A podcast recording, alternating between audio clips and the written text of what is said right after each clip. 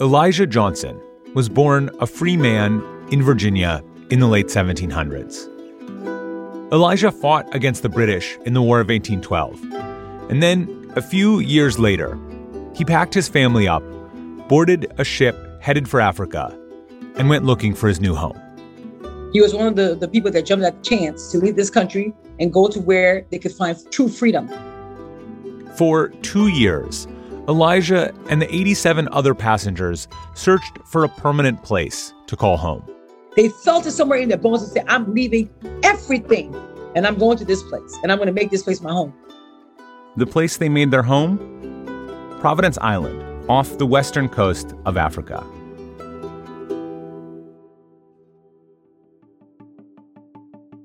I'm Dylan Thuras, and this is Atlas Obscura a celebration of the world's strange, incredible, and wondrous places. Today, we look at the journey of those 88 African Americans and hear how that journey to Providence Island set the stage for what would become the country of Liberia. More after this.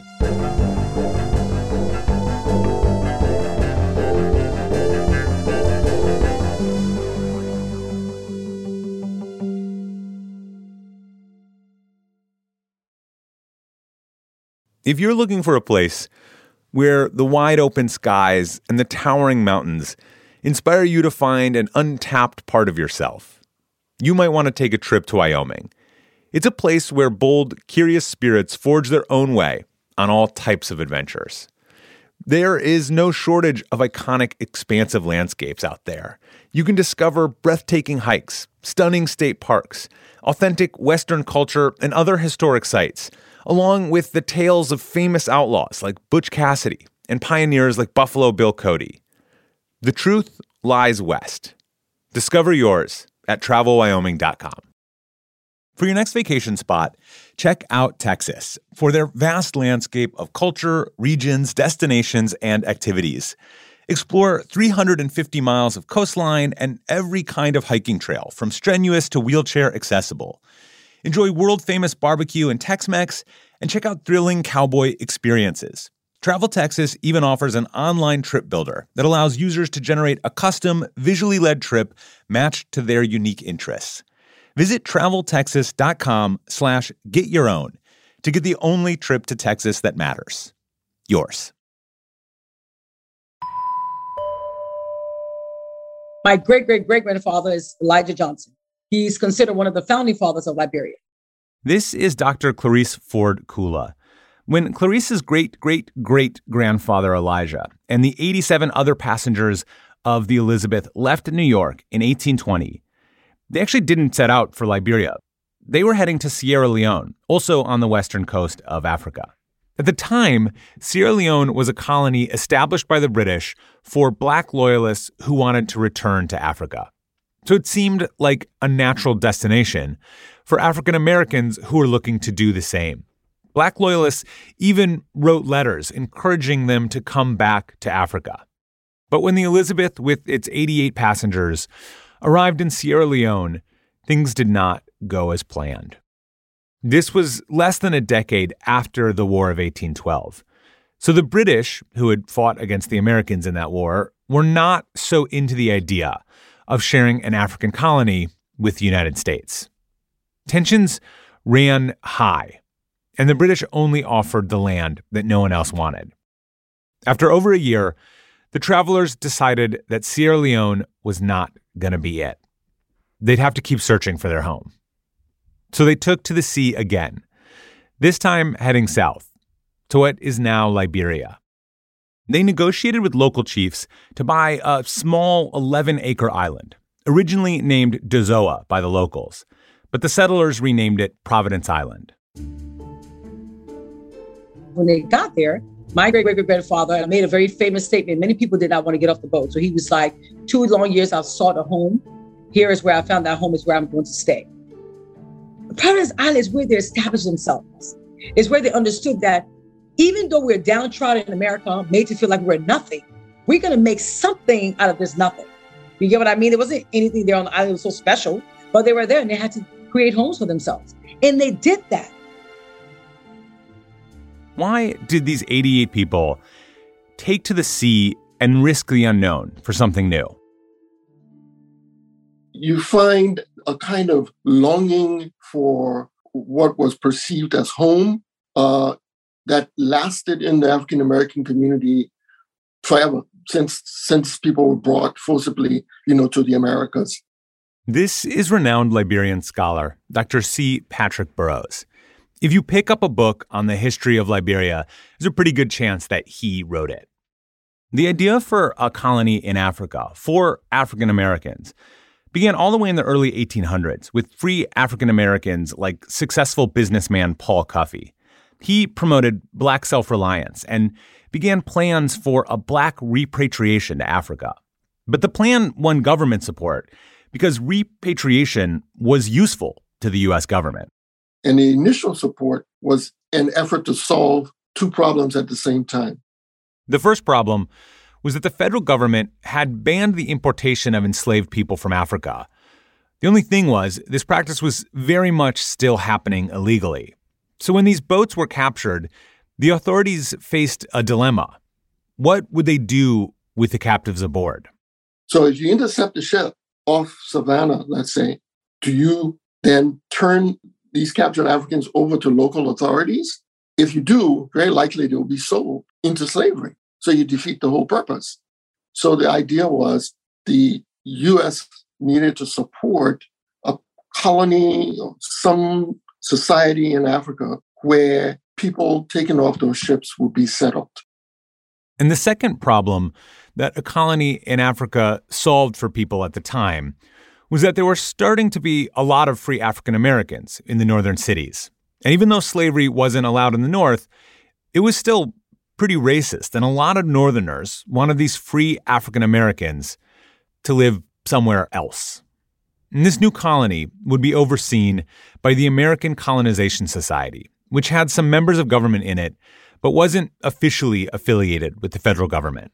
So it was almost, you know, like a formalistic, we're going to create this sort of safe distance so we we don't get implicated if things don't go well. Repatriation started with those initial 88 passengers on the Elizabeth. But over the course of the 19th century, more than 15,000 free African Americans would take up the American Colonization Society's offer to return to Africa. Business people, barbers, folks with skills, people who just wanted a shot at controlling their destiny went and began anew in Liberia. And if 15,000 people doesn't sound like a lot of folks jumping at the chance to move to Africa, well, the move came with risks. Some feared being captured into slavery once there. The trade in enslaved Africans had been outlawed by the British and the US, but other countries like Portugal and Spain were still very much taking part. You also had the idea of racism uh, applied to geography, meaning that Africa, the continent, was envisioned by a lot of folk in the most negative way. So everything that would be undesirable was perceived as tied to Africa. That that polarity of view was already dominant. Europe, great. Africa, bad. Africa, primitive. Africa, dangerous. You can imagine many people didn't want to leave the only home that they had ever known for someplace halfway around the world that they had never been. What would they find when they got there? How would they be treated? In fact, there were some locals in Liberia who were not so welcoming to the new settlers, going so far as to attack settlements. But Dr. Burrowes explained that other native Liberians were excited to welcome their fellow Africans. Transcripts reveal that some of them were saying, These are our relatives who are coming back, who want to come back. They're entitled to be here, you know, like any of us. The relationship, for the most part, was not only harmonious, but it was mutually beneficial, right? Um, we're talking about Black folks going to the continent in the early 1800s. There are many commonalities that still existed culturally. Things like rice being a food staple or the outward expression of religious worship, they may not have been exactly the same, but they were close enough for bonds between the African Americans and the native people of Liberia to form. From Providence Island, the settlement expanded. In 1824, it was named Liberia, and its capital was called Monrovia, after the U.S. President James Monroe. And this growing settlement became a haven for African people from all over. So African Americans arrived, they built this town that became Monrovia, and uh, the historical record is clear. There are local people who are being pursued by slave catchers, and they're fleeing to take refuge in Monrovia. Liberia was a safer place to be because it was a settlement established, even from an arm's length, by the United States and recognized by the Western powers.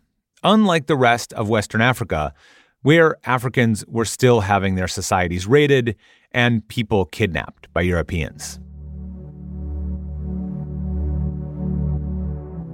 Liberia declared independence in 1847, the first country in Western Africa to do so.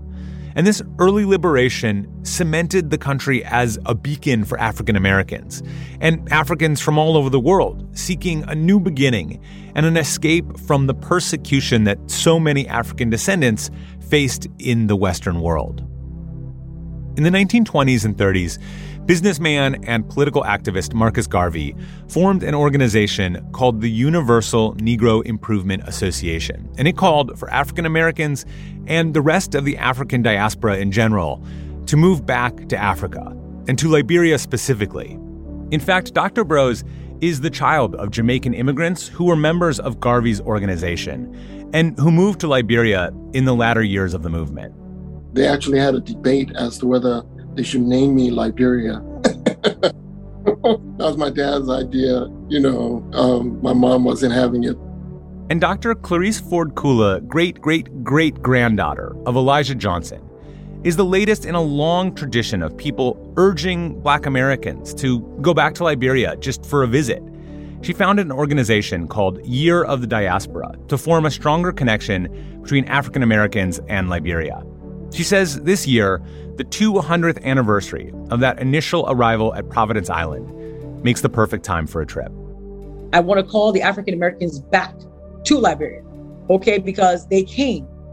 That is what this 1822 to 2022 is going to mark. They came here. The ancestors came here. It's important because you need to know that your ancestors left these shores and felt it wise to experience true freedom by going to a place they had not been then they their ancestors that had not been in years, they had never seen.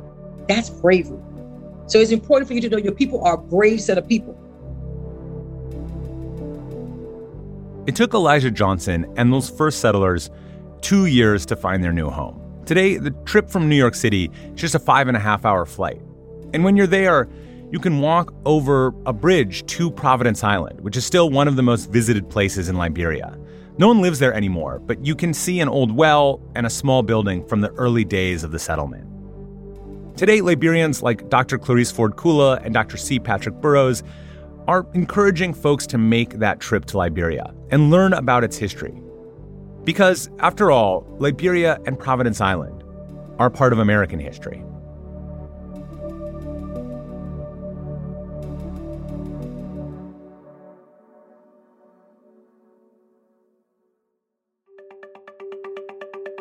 I want to give a special thanks to Dr. Clarice Ford Kula and Dr. C. Patrick Burrowes for sitting down with us to tell us the story of Providence Island. Our podcast is a co production of Atlas Obscura and Witness Docs. This episode was produced by Baudelaire Seuss. The production team includes Doug Baldinger, Chris Naka, Camille Stanley, Willis Ryder Arnold, Sarah Wyman, Manolo Morales, Gianna Palmer, Tracy Samuelson, John Delore. Our technical director is Casey Holford. This episode was sound designed and mixed by Luce Fleming. If you want to learn more, be sure to visit atlasobscura.com. There is a link in the episode description. And our theme and end credit music is by Sam Tyndall. I'm Dylan Thuras, wishing you all the wonder in the world. I will see you next time. Witness Docs from Stitcher.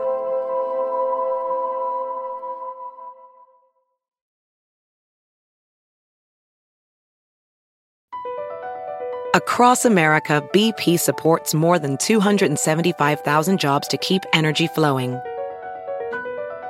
Jobs like updating turbines at one of our Indiana wind farms and producing more oil and gas with fewer operational emissions in the Gulf of Mexico.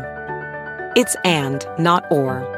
See what doing both means for energy nationwide at bp.com slash investing in America.